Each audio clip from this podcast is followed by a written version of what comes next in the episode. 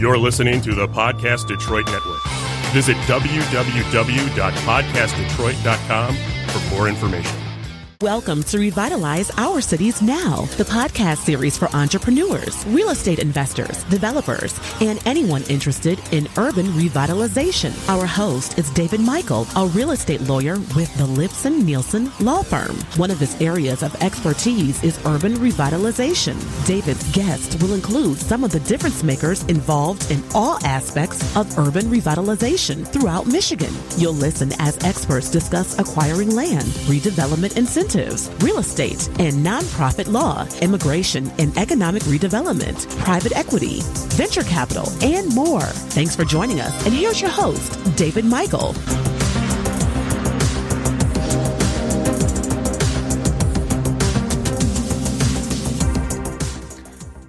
Hi, everyone. Thanks for joining us. Today we're talking with Mark Habel. Mark has 35 years of experience in real estate in nine different states. His experience includes a position with the Federal Housing Administration and the Housing and Urban Development, or HUD, where he was for five years chief of housing programs in the Michigan State Office.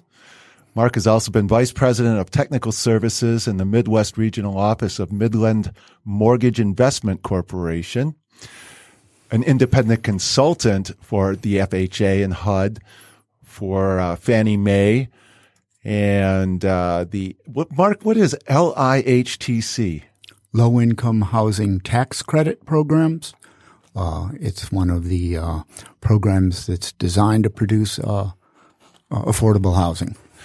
And now Mark is a commercial property appraiser. Um, he has had a lot of other experiences as well, as well. We may get into some of those. Um, but interestingly, I also want to mention that Mark uh, has been a board member and chief financial officer for five nonprofit corporations. Mark, welcome to the show. Thank you for having me.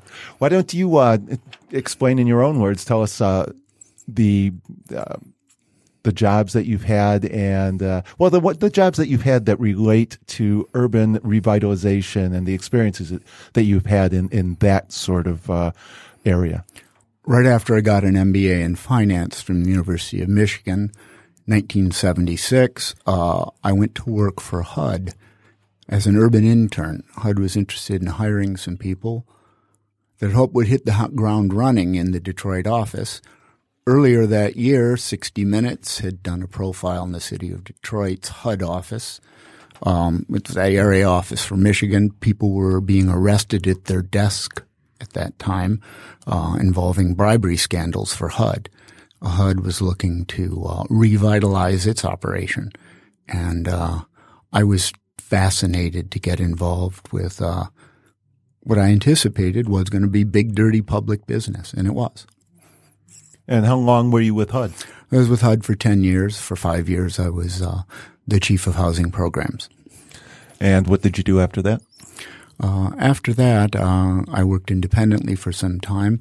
Um, and then I was uh, basically an underwriter for uh, Midland Mortgage, uh, I, multifamily properties. I also was briefly the executive director of Detroit Nonprofit Housing Corporation. Uh, for the last 20 years, I've been a commercial real estate appraiser. And I do some consulting work as well, but primarily appraisal work. And primarily, uh, in the last 10 years, specializing in the central city of Detroit. And that's one of the reasons I was really excited to talk to you today. Tell us about the, the work of a commercial property appraiser. Well, uh, most often uh, we are hired by a bank, a property owner, or property purchaser. Most of my clients are banks who are making a loan on a commercial property in the central city. Uh, uh, appraiser's job is typically to arrive at a market value. The definition of that is the most probable price that a property will uh, obtain if it's exposed to the market and the buyer and seller are arm's length. It's a fair, it's a fair deal. And that's, uh, that's typically how I spend my time coming up with the market value on behalf of banks. But I work for a number of other clients as well. and a lot of people, I think, especially if they've been involved in the finance or refinance of their home, they're familiar with the work of an appraiser from the standpoint that you just explained that they end up with a a, a number, a monetary value for their real estate. Can you t- talk a little bit about the process that you go through to arrive at that number? Well, if you're doing a commercial property, uh, one typically is going to uh, uh, decide which uh, which of three approaches to value are applicable to the to the property that you've been asked to uh, appraise. There would be a cost approach, and in that approach, you'd say, what would it cost to uh, replace this property new? How much is the land worth? What would it cost to build something that had equal value, equal functional utility, and that includes depreciation if you're looking at an older property. Uh, second approach would be the income approach. Uh, most commercial properties people are buying because they produce income. How much is that in? How much is that income projected to be? What kind of capitalization rate are uh, investors, owners, going to put on that to get a reasonable return uh, a reasonable return that is uh, consistent with what market participants would expect. And the third approach that people would probably be most familiar with is sales comparisons. Um, you look at recent sales and listings of property that are similar to the subject properties as possible and use that to determine what the market will pay for it. Uh, I like the uh, the term that uh, real estate appraisers use. They they refer to similar properties that on which they base the valuation of the subject property as comps. Yes, right? That's the the shorthand term that's used in rent comps, sale comps, land comps. Uh, however, uh, there's a certain uh, quite a bit of analysis that goes on that might adjust those comparables because the real estate markets are not efficient. All properties are unique. Uh, rarely do you find cookie cutter properties, particularly in the central city of Detroit. Right. So the appraiser will uh, base his appraisal not just on the uh, the last value that a, a, comp sold for, but he will adjust that value. For example, if the subject property has a swimming pool, but the comp doesn't, he might adjust the price upward for the subject property to account for the swimming pool. Sure. Or on a commercial property, it might be everything else being equal. Uh, if you have a property that has convenient fenced on-site parking, uh, and another property has none or less, uh, certainly the property that has that convenient on-site parking almost certainly is going to be worth more. So you would you might see identical buildings, virtually identical buildings, but you would make that sort of adjustment to reflect the differences in, in, in the amount of land and the parking that's on it. Oh, that's interesting. So it's not even just the building itself, but it's the uh, the amenities and the uh, appurtenances to that building. Most of the time, I'm asked to appraise what uh, what's called real property, and that's going to be land and improvements. Uh, it'll be uh, it could include somebody wanted me to put a value on the raw land as if there were nothing on it. But usually what it is, it's a value that is the combination of all of those together. How much is the site worth? How much are the site improvements worth? How much are the building improvements worth? Arrive at a single final number for that. Well, we're here to talk about urban revitalization, and I know you have uh, uh, some very interesting views on the intersection of commercial real estate appraising and urban revitalization? Well, yeah, dealing with uh, the redeveloping central city, and most of the time I've been in Detroit, but I've been in several other uh, central cities, being asked to look at properties that might be targets for redevelopment, and uh, in doing that, uh, some of the special problems that we run into are that markets can change very rapidly and appraisers, like assessors who are determining taxable values, uh, have a hard time keeping up with trends, we sometimes are are guilty of operating on trailing data uh, because uh, there's the temptation to say, "Well, I'd like to rely on sales and leases," and I have some sales and leases here that are only several months old. But if you have a property, perhaps that's going to be redeveloped, it's going to be improved in some way, it might not be on the market for a year. And so you're going to say to yourself, gosh, can I hang my hat on something that might be a year and a half old by the time this property comes online? If I can't reasonably, because the markets have proven to be changing rapidly, there's other things going on, how confident am I that I can project what the market trend's going to be. Basically, we talked about adjustments. How confident am I that I can, can I project that value will be greater a year from now than it is right now? And, uh, and take that projection and say to a bank, okay, here you are. I think you should lend money on a value that isn't there yet. Trust me. How on the you, other hand, if I, if I rely only on trailing data, there are people who would be saying, you just don't know what's happening here. Mark, uh, how does how does an appraiser or how does the um, the person who retains the appraiser, for example, a bank, uh, how how do how does one judge how good a job an appraiser has done? I think that uh, probably uh, probably uh, we will be judged on whether or not uh, the projections are realized on a commercial property.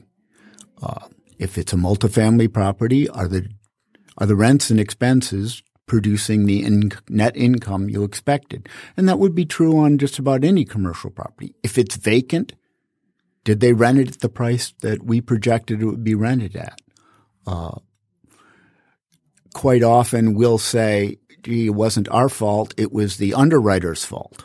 Uh, something that I wrestle with an awful lot in uh, in redeveloping properties in the central city. Something I think a, a layperson can can understand a bit, and that is, uh, I will say that, um, all right, uh, here's a new condominium project, and the market tells me that if they develop this on the schedule they say they're going to develop it, that they can sell these units in, in the city of Detroit. This is a in the redeveloping part of the city, a typical number, $350 a square foot.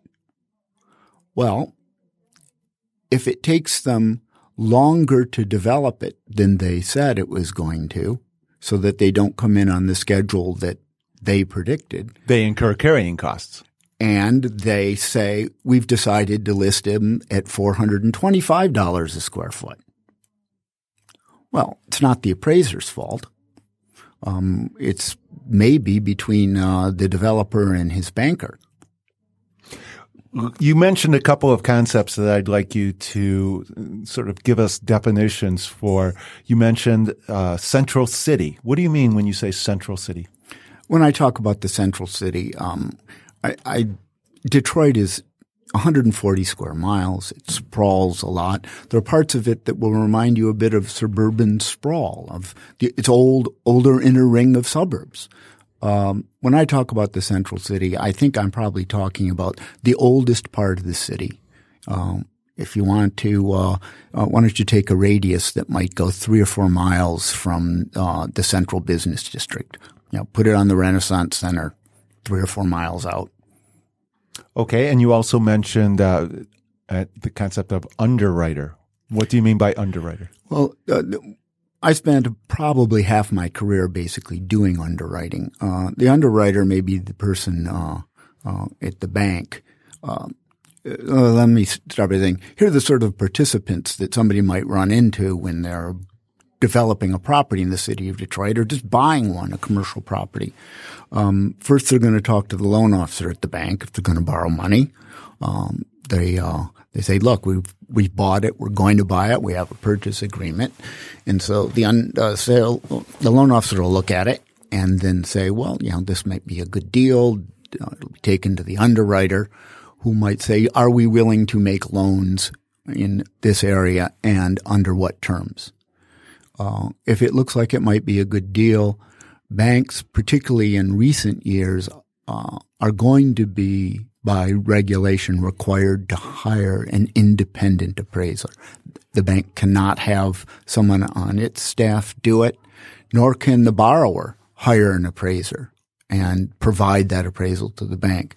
The idea is that they want the appraisal operation to be independent. There have been some scandals over the decades involving appraisers so that uh, there are a lot of uh, walls put up between an appraiser and an underwriter. And I, I think you bring up a really good point. The uh, financial crisis of 2008 disclosed some, I, I guess to use the popular parlance, collusion between some appraisers and uh, some lenders, or at least mortgage originators, mortgage loan originators, where essentially, and this this is nothing new. This is not in investigative journalism or, or revealing anything people don't know now. But uh, essentially, some unscrupulous loan originators would basically say, "I need this property to appraise at this value," and they would find a shady appraiser who would appraise the property at that value. So it's it's it's as recently as as the last decade or so, right? Well, um, well, back in the seventies, the scandal at HUD in Detroit involved appraisers taking X amount of dollars to come up with the right number, what was called making value, and uh, that was what 60 Minutes was talking about, among other things, back in 1976. And so, as a result of especially the 2008 financial crisis, uh, the Dodd Frank uh, legislation uh, introduced some safeguards, including the independence of appraisers that are required for federally backed mortgage loans. Yes, um, I think one can can argue that we might get we might be able to learn something from each other if if underwriters, loan officers, uh, and appraisers could speak to each other a bit more, but there's the fear that there'll be undue influence. So uh, we tend not to. Uh, to give an example how things can go wrong in that case, um, uh, we were appraising a new property. It was a new construction, and uh, everything looked pretty good that it, this might happen. Uh, it turned out that the bank that the developer wanted to lo- use just said, we you've been a great borrower. We like everything you're doing. The numbers probably make sense here, but go somewhere else because our underwriting staff tells us that we have too much portfolio exposure in this type of product in this area. So we're not going to make the loan no matter how good it is. And just following up on my earlier question about what do you mean by underwriter? So part of that idea is the loan officer or the customer relation manager at, a bank or a lending institution he or she is the one that has the incentive to to make the loan, to go out and and sell a financial product so that the bank makes money. But the underwriter is the person that makes sure that the loan will meet all of the good business practice guidelines of that bank, of that industry, and, and also, as you just pointed out, uh, coincides with that particular institution's portfolio needs at that time. Meaning, there might be so many uh, short-term loans they can make, or so many long-term loans, so many loans of a certain size, so many foreign investments, things like that. Yeah, an underwriter, for example, will be delivered, say, a market value by an appraiser. Let's say that market value is identical to the purchase price in the property.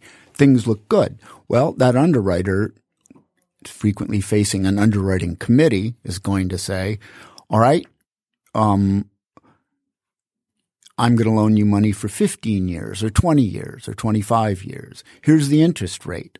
Um, here's how much uh, you need to put in of your own equity investment. Maybe it's 65%, maybe it's 75%. Back before the last recession, there were some people who were pushing 80, 85% uh, for commercial properties. Uh, he will determine, okay, um, everything looks great, but I'm still worried. So let's say we're going to give you a loan that is going to amortize over 25 years. It's 75% loan to value. We'll put a debt service coverage ratio in. This is all based on a market value you're dealing with, all based on a purchase agreement. But then he'll say, I'm worried, or the committee will say, I'm, we're worried. So, uh, you have a balloon payment that's due in five years. So that we're going to revisit the whole thing five years from now, or maybe eight years or 10 years from now. Uh, these are all decisions that are uh, something that uh, complicates the market value conclusion. You know, you mentioned something else, Mark, that I, I, I don't think we've talked about or addressed at all on this uh, this program. Um, you mentioned varying lengths of mortgage loans. I think a lot of listeners are probably familiar with the concept of a 30 year conventional residential mortgage loan. Uh, I, I, I think that's been traditionally the uh, residential loan product, the 30 year mortgage loan. I think a lot of people might be familiar with the concept of the 15 year residential mortgage loan, but it's pretty much those are the those are the two lengths. And you mentioned it could be any length in a commercial setting, right? Yeah, 30 years is very long. Uh, you can get into FHA mortgages. 40 year mortgages have been made over the decades for FHA multifamily new properties. Uh, but those have, those are programs where the they're, they're, they have another objective. They have a governmental objective. They have a housing, um, a governmental policy housing issue to address. So it's not necessarily all about making money like a commercial lender would. Yeah, 90% loan to value ratio. These are these are mortgages that are made develop by private organizations, by banks, but they're insured by the federal government. The federal government said, "We'll insure it. You'll pay a little bit for that insurance. In exchange for that, we're going to give you terms that uh, somebody else might not give you." Uh, that's going to terms that are going to reduce your uh, your annual mortgage payments because of the length of the mortgage and uh, it, because we're insuring it, you'll able to get a lower interest rate too. You know, I'm not sure whether this is uh, something that you can speak to, but I'm going to ask it anyway. Um, in in real estate, there is uh, we talk about a construction loan, and this is commercial real estate we're talking about, a, a, construction loan. And as soon as the construction is complete, the lender will convert that or another lender will convert that to a, a, a, a financing loan or a refinancing of that project. Can you talk about that? Yeah, that would be called the permanent loan, the construction loan, the permanent loan. There are many other types. Uh, um, mezzanine loan. And why are there different loans? loans? Why, why, why doesn't a commercial developer simply get one loan to build and pay off that property over the life of the project or some term of years? If the property is ready to go as is, that's the type of loan that will be made. Once you get into construction loan, you start to get into what could be a very uh, complicated analysis of cash flows. We can get into it, but uh, I'm not sure you want to. Well, just a uh, little bit. Just give well, some examples. Whose money goes first? Okay. Um, uh, the, the borrower, the developer comes in and say, boy, are you folks lucky. I, uh, I bought this piece of property in the city of Detroit 15 years ago for a dollar a square foot. And I'm certain your appraiser is going to claim it's worth $15 a square foot. There's my equity, right? I don't have to put a dime in this. Am I right? Well, and the underwriter will say, well, okay, fine. Maybe this is going to work out. But ordinarily, the developer's money goes in first.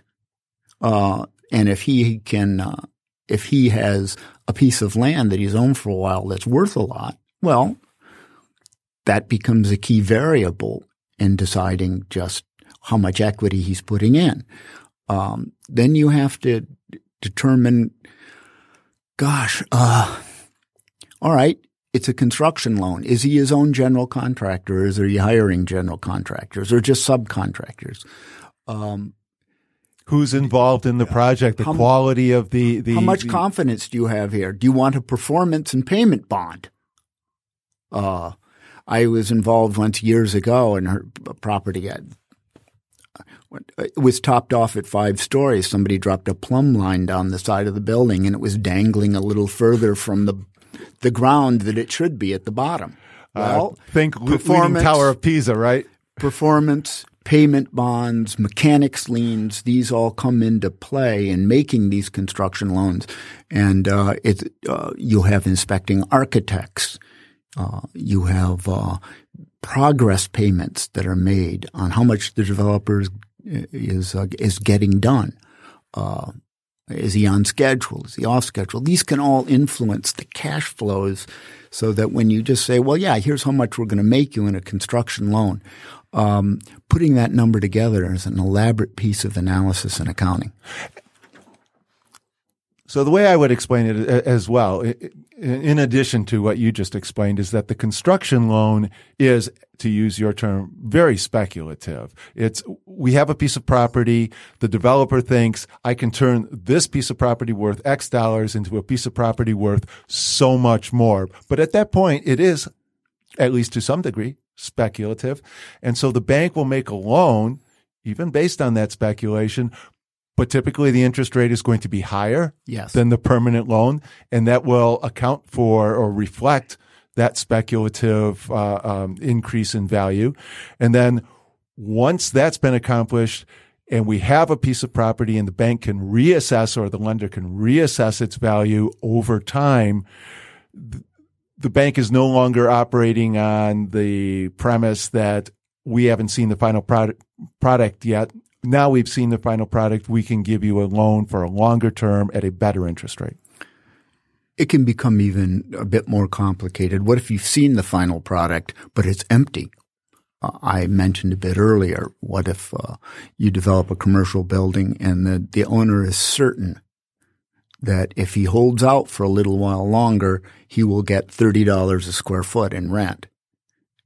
But he agrees with the appraiser, the underwriter, his own broker that he could lease it today and could have leased it six months ago at $25. Now what do you do? Uh, I don't know. People will sit around the table and discuss that. Um, uh, I could weigh in on it. That would not be uh, something that the appraiser would typically be asked to weigh in on. Sure. We have produced a document. Maybe I don't know what that document might have said. Our document might have said twenty-seven dollars. Might have said 35 and we would have been dead wrong. But now you bring up a good point. You say there are certain things that an appraiser wouldn't typically be asked to weigh in on. And I understand that. But as an appraiser, especially uh, in, in the last 10 years or so, right? You've seen a lot of things in revitalization in the central city, in Detroit. Um, and we've talked, you and I have talked a little bit about the geography of the past, present, and future revitalization in Detroit. Um, and just just by way of kind of uh, setting the table for your comments uh on that topic, you mentioned the the figure. How big is Detroit? Square miles or the the area? Detroit. It's pretty sprawling, right? It's about 140 square miles. Oh, okay, right. So why does why does revitalization? And I'm starting, I guess, with a premise that I haven't mentioned yet revitalization seems to start in the central city as opposed to neighborhoods, or, or is that not correct? Well, certainly the highest prices in the city of Detroit now are um, radiating out from the central business district, midtown, these areas. There have been areas of the city that have been pretty good, even when things were not so good in the city, uh, that have been stable, let's say. Uh, Indian Village would be one. Um, the Rosedale Park area has long been known as quite a, a, nice community where prices have been stable. But the numbers that we're seeing now in the city are unprecedented. Um, um, example I might uh, uh, bring up might be this. If somebody wants to live in uh, an industrial building that's been converted to a loft style uh, unit, and basically it'll be brick walls, and maybe it'll be uh, three times as long as it is wide, and have windows only at one end. You can pay for that the same amount that you will pay for um, a nice home in Bloomfield Hills per square foot. Uh, this is living, being there is popular. Living in the central city is popular. Are well, the prices anywhere else in the city, even in the other good areas that you gave a couple of, of examples about. Um, is there anywhere else in the city where those the prices are that high, or no. the values are that good? I should no. say. Um, Midtown, Midtown, the central business district, recently Corktown, uh, have been areas where people will pay the most and the popular style of residence is what I just described. It's kind of an industrial style, loft style development. If uh, you don't have a building that looks like that, your unit will be based around a sort of great room concept I think people are familiar with, where your living room, dining room, and kitchen are all integrated. Uh, that's become very popular, and that's what people are paying for. One reason those numbers will be big in the city of Detroit is where you get into uh, is due to tax policy, and that's something that we wrestle with all the time because we have to forecast as appraisers what property taxes are going to be, and tax property tax incentives have been very influential on what is developed in the city of Detroit and where it's being developed. Uh, I mentioned the uh, the industrial style loft in the central city of Detroit that might sell for as much per square foot is the home in Bloomfield Hills. Um, part of that is because many of these are developed in what are called neighborhood enterprise zones in the city of Detroit, where without exaggerating too much, you might figure that your taxes could be anywhere from five to 20% of what they would be were you fully taxed according to state equalization value formulas. And these uh, um, enterprise zones, they, they've been around for quite a while. Are they still available in the city of Detroit? Yeah, the city's looking, the city is almost fully committed all the geography that it can, but there's some adjustments being made. Uh, I, I try to follow just what's going on fifteen percent of a of a municipality that qualifies in the state can qualify as a neighborhood enterprise zone, uh, which allows uh, um, homeowners, developers uh, of uh, residential real estate to take advantage of this extreme tax exemption for up to fifteen years. Uh, right now, the city has just about committed all of the space that it has and the space are the spaces that somebody who is uh, developing in the central city without knowing would predict what those areas were. There are the areas that the city years ago when this first started said were most likely to attract investment. It would be Midtown, the central business district. Uh, it would be the area Indian Village would all be qualified. Certain areas that have now are now attracting investment were exempted because they're new areas that are attracting investment that people thought maybe were not going to attract investment 15, 20 years ago. Um, I, I, don't want to use too much jargon about the city, but those might be uh, communities that people would know. Islandview, the North End. These are areas that are not, you're not able to get those but people look for other ways that they can find incentives, uh, other types of incentives. And there are a number of tax incentives that the state has. And the city is working all the time on, on trying to make uh, the, uh, the tax policy uh, conducive to continued revitalization. You know, if we have time, I'd like to talk a little bit about tax policy and revitalization, but you you brought up another point and it, it, got me thinking the central city and why the values there seem to be uh, so much higher than other places in, in, the city even higher than other desirable places in the city of detroit. Do demographics play a role in that? And and do demographics and some other factors play a role in that higher valuation in the central city that's a tough one. First, to talk about the areas of revitalization. People come up with different numbers. Um, the biggest number that one might hear is that 25% of the city is attracting investment that might cause it to be an improving market as opposed to a declining market or a, a stable market. Uh, it might be 15%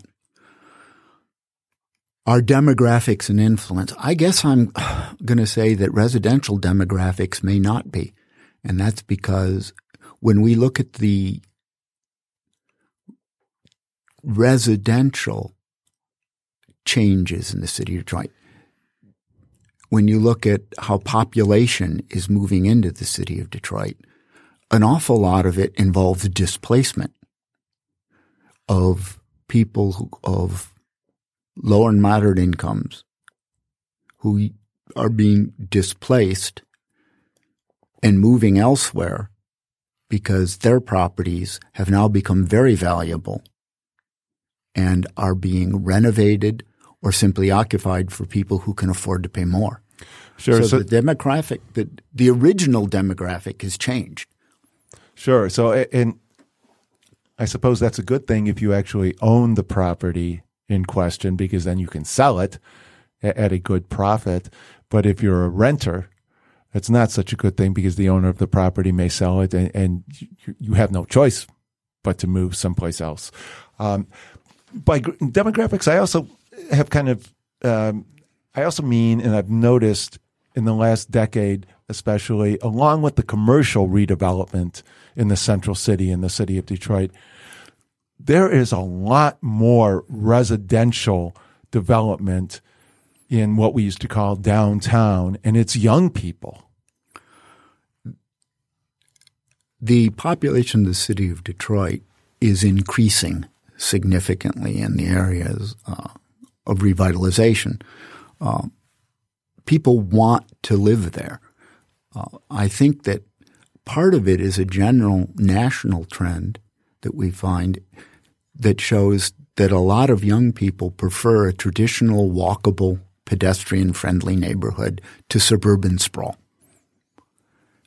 Uh, so that you're seeing this revitalization not just in the central city of Detroit, but other places that had that kind of neighborhood Ferndale, Royal Oak, Plymouth, Rochester, Ann Arbor. These would be examples of cities that had that in place. There have been some municipalities that are trying to create that where there wasn't one. Um, Macomb Township, Shelby Township would be a couple of examples. But it is true the people that are moving in and increasing population in the areas of concentrated redevelopment in the city tend to be um, urban pioneers, uh, urban hipsters, uh, empty nesters, employees of the firms, Quicken Loans, General Motors, Ford's coming into uh, Corktown, younger employees of these of these companies, and they tend to be people that are small households. They tend not to have children, and they tend tend to be people who don't require the number of city services as did the people who used to live there. So the population is denser, and it's denser with people who have higher incomes and require fewer city services. It uh, it means there's a lot of money available to uh, to spend on real estate. And it also increases the value per square foot of that real estate when you have, you know, especially let's take a, um, a, a, a, typical young person working for a tech firm, something like Quicken Loans or something like that in the central city in Detroit. Uh, that person doesn't need that act- that much actual residential real estate because that person is out most of the time. That person is working. That person is out at restaurants and clubs. That person is out doing activities, things like that. Well, yes. And like other cities, other densely populated central cities now, we're seeing uh, people moving in who are willing to take a smaller unit because it's so expensive. Uh, I think it's changed a bit because we've seen some more condos being developed in the central city in recent years. But a couple of years ago, I saw a statistic that showed that of all the new units that were brought into the concentrated uh, redevelopment areas of the central city, the average size was 800 square feet. That was that's small, new and rehab. Yeah, certainly that's not uh, something a family of four is going to live in. You don't hear, uh, you don't see that uh, um, uh, you don't see much housing being built for a family of four that we typically would think of as a residential, typical residential neighborhood. We're going to have a park, we're going to have a garage, we're going to have a little bit of a yard, and we're going to be near a good elementary school. Gee, I wonder whether that's a is that a modern phenomenon?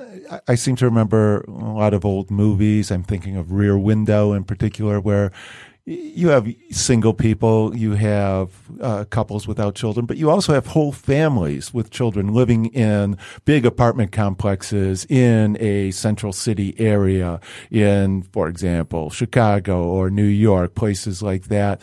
It, when we we're talking about the central city in Detroit and its redevelopment and revitalization.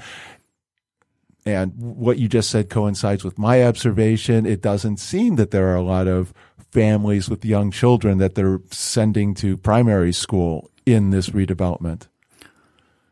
There are fewer fewer families with children uh, as a percentage of the population. It, I mean, it used to be. I, I, guess what I wanted to talk about is, is there a reason it's different now, or is it different now than it was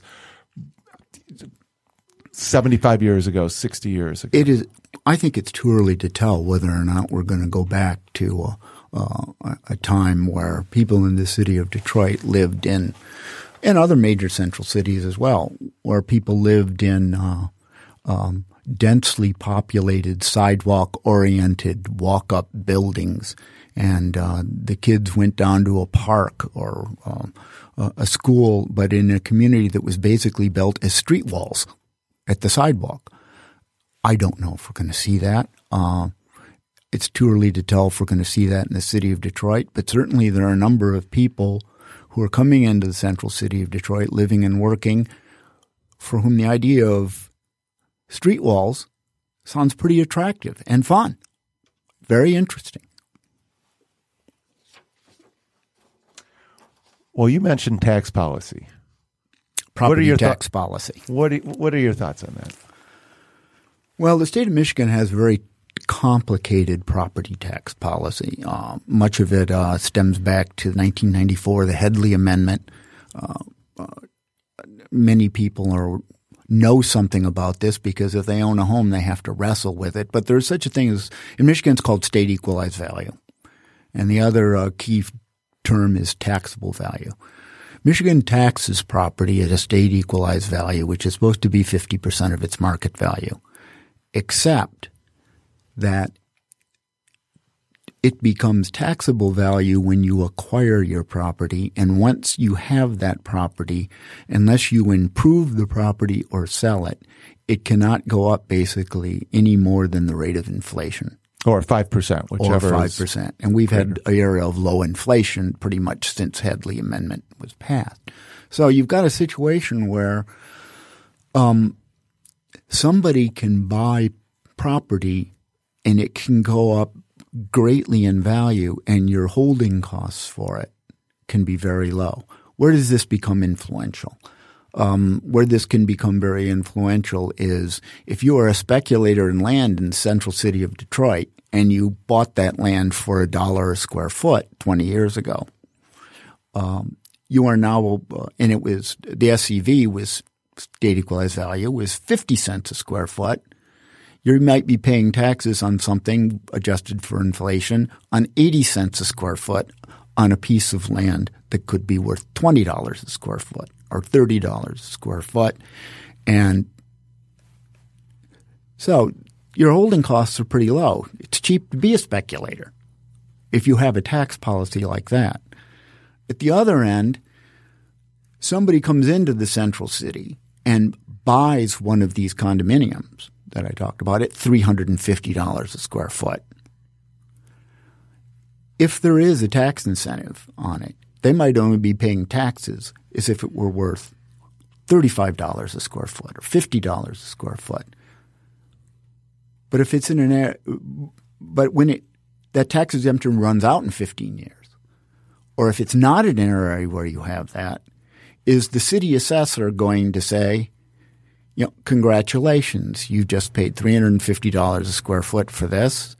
Um, we agree with you. It's worth $350 a square foot. $175 a square foot is your state equalized value. Um, the percentage that you pay on homestead property in the city of Detroit will be basically three and a half percent of that. So you are now going to be paying uh, upwards of five six dollars a square foot in taxes on your 800 square foot property. And that becomes extraordinary. If the assessor says yeah it's worth 50% of the market value we're going to take that market value and say it uh, there's controversy about just how this is supposed to be done. Uh, there are a number of people who are market participants in the central city of Detroit who will say that if that decision were made uniformly on every investment in the city of Detroit, that um, you would disrupt the markets. So what you what you have been describing is what we call uncapping. If I own a piece of property, my the taxes I pay on it can rise, or the value on which I pay taxes can rise no more than the rate of inflation, or five percent a year, whichever is greater. But if I sell that property after after a number of years, let me go back. I'm holding on to this property. It has X value the first year, and over the years, it, it grows to 10 times X value. I'm still paying because of the way the tra- tax taxes are structured. I'm still paying at a, a pretty low rate. I'm not paying taxes on 10 times the value of the property. But if I were to sell that property when it's worth 10 times the value at which I purchased it, that new owner would be paying taxes on that full value. Yeah. And if we started having these condos developed 15, 20 years ago in the city of Detroit before the last recession, some of these have come uncapped and the tax exemption has run out. Uh, and commercial properties that are getting developed, as well as these residences, might be not have these tax incentives. And Detroit has quite high taxes. There are only a couple municipalities in the state of Michigan that have higher taxes, few of them than, than Detroit. But basically, you're talking about 89 mills, uh, 70 mills, 71 mills on residential property. Uh, example might be, will just, this is one anecdotal example. I'm, I'm talking to somebody who sells his who's, who's uh, excuse me, somebody who's living in a resid- uh, industrial loft conversion in, in Midtown Detroit. His tax exemption is running out. He knows it's running out next year. The unit across the hall from him, identical to his, sells for three hundred thousand dollars. He says, "Well, my nine hundred dollar tax bill is going to go up next year.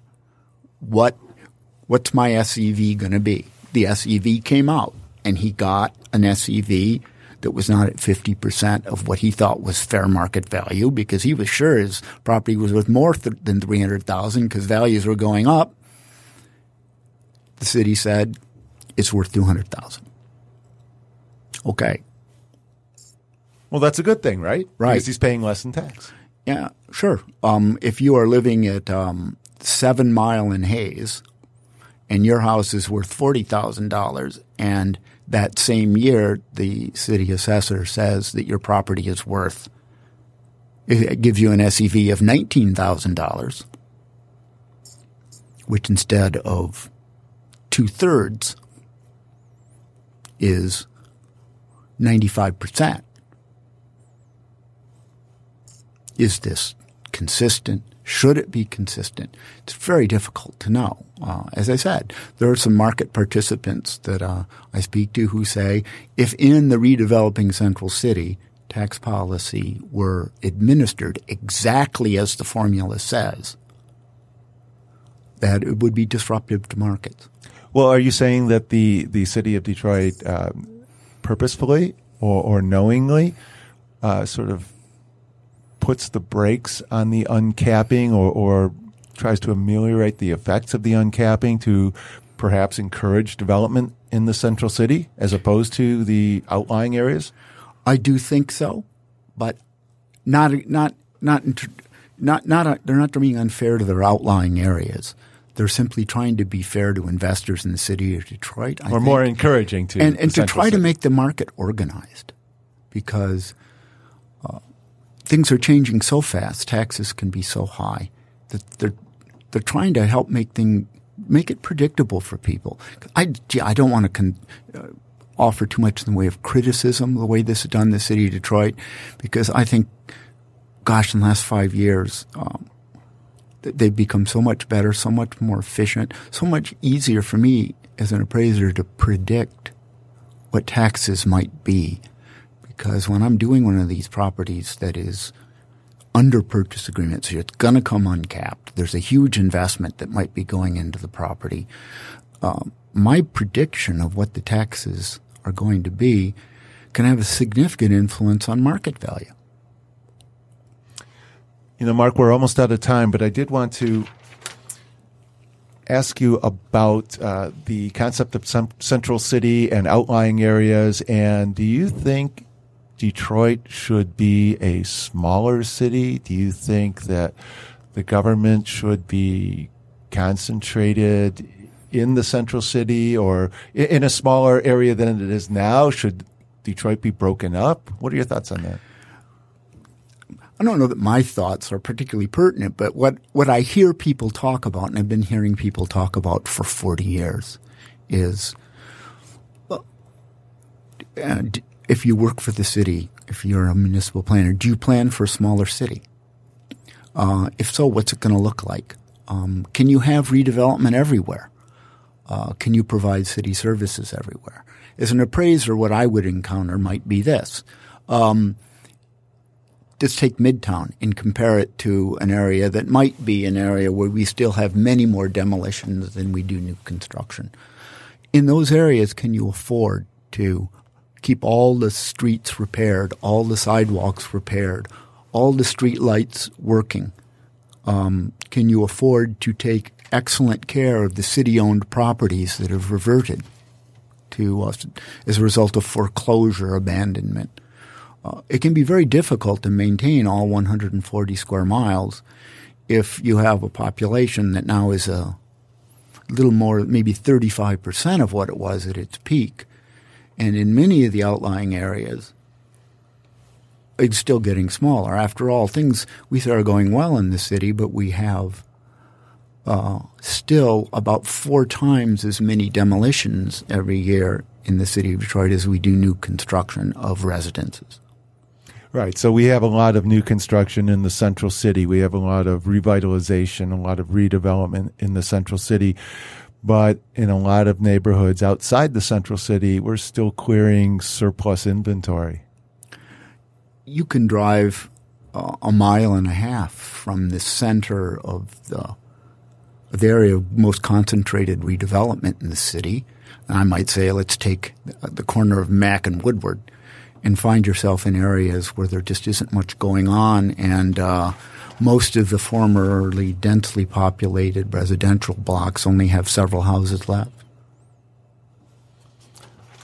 Overall, are you optimistic about the future of commercial property, commercial real estate development um, expanding out from the central city in Detroit? Yeah, I, we're seeing it um, certain areas that uh, we might have considered fringy, or the term I sometimes like to use, offshore, now is attracting quite a bit of investment. Um, I wish it had happened sooner because an awful lot of nice properties just didn't make it um, because of what you've seen as decline in the city.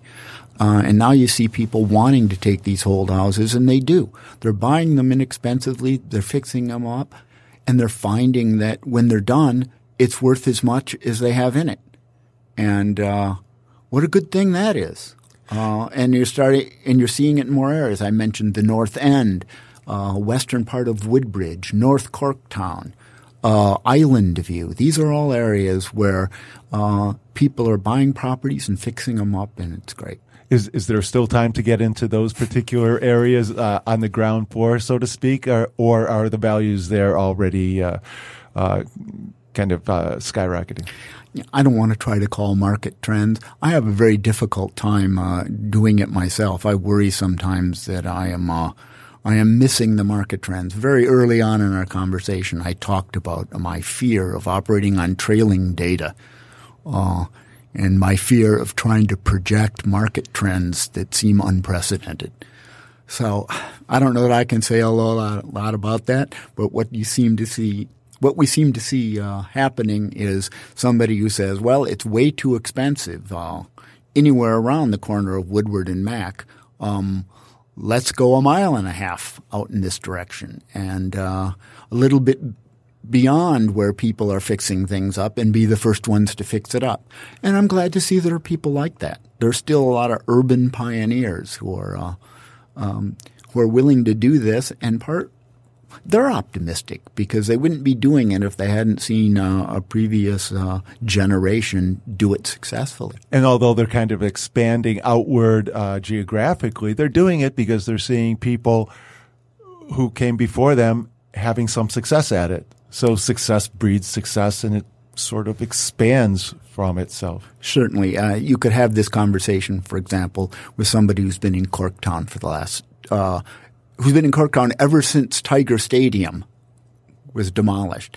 And uh, you could hear their optimism and uh, listen to their forecasts about what's going to happen next.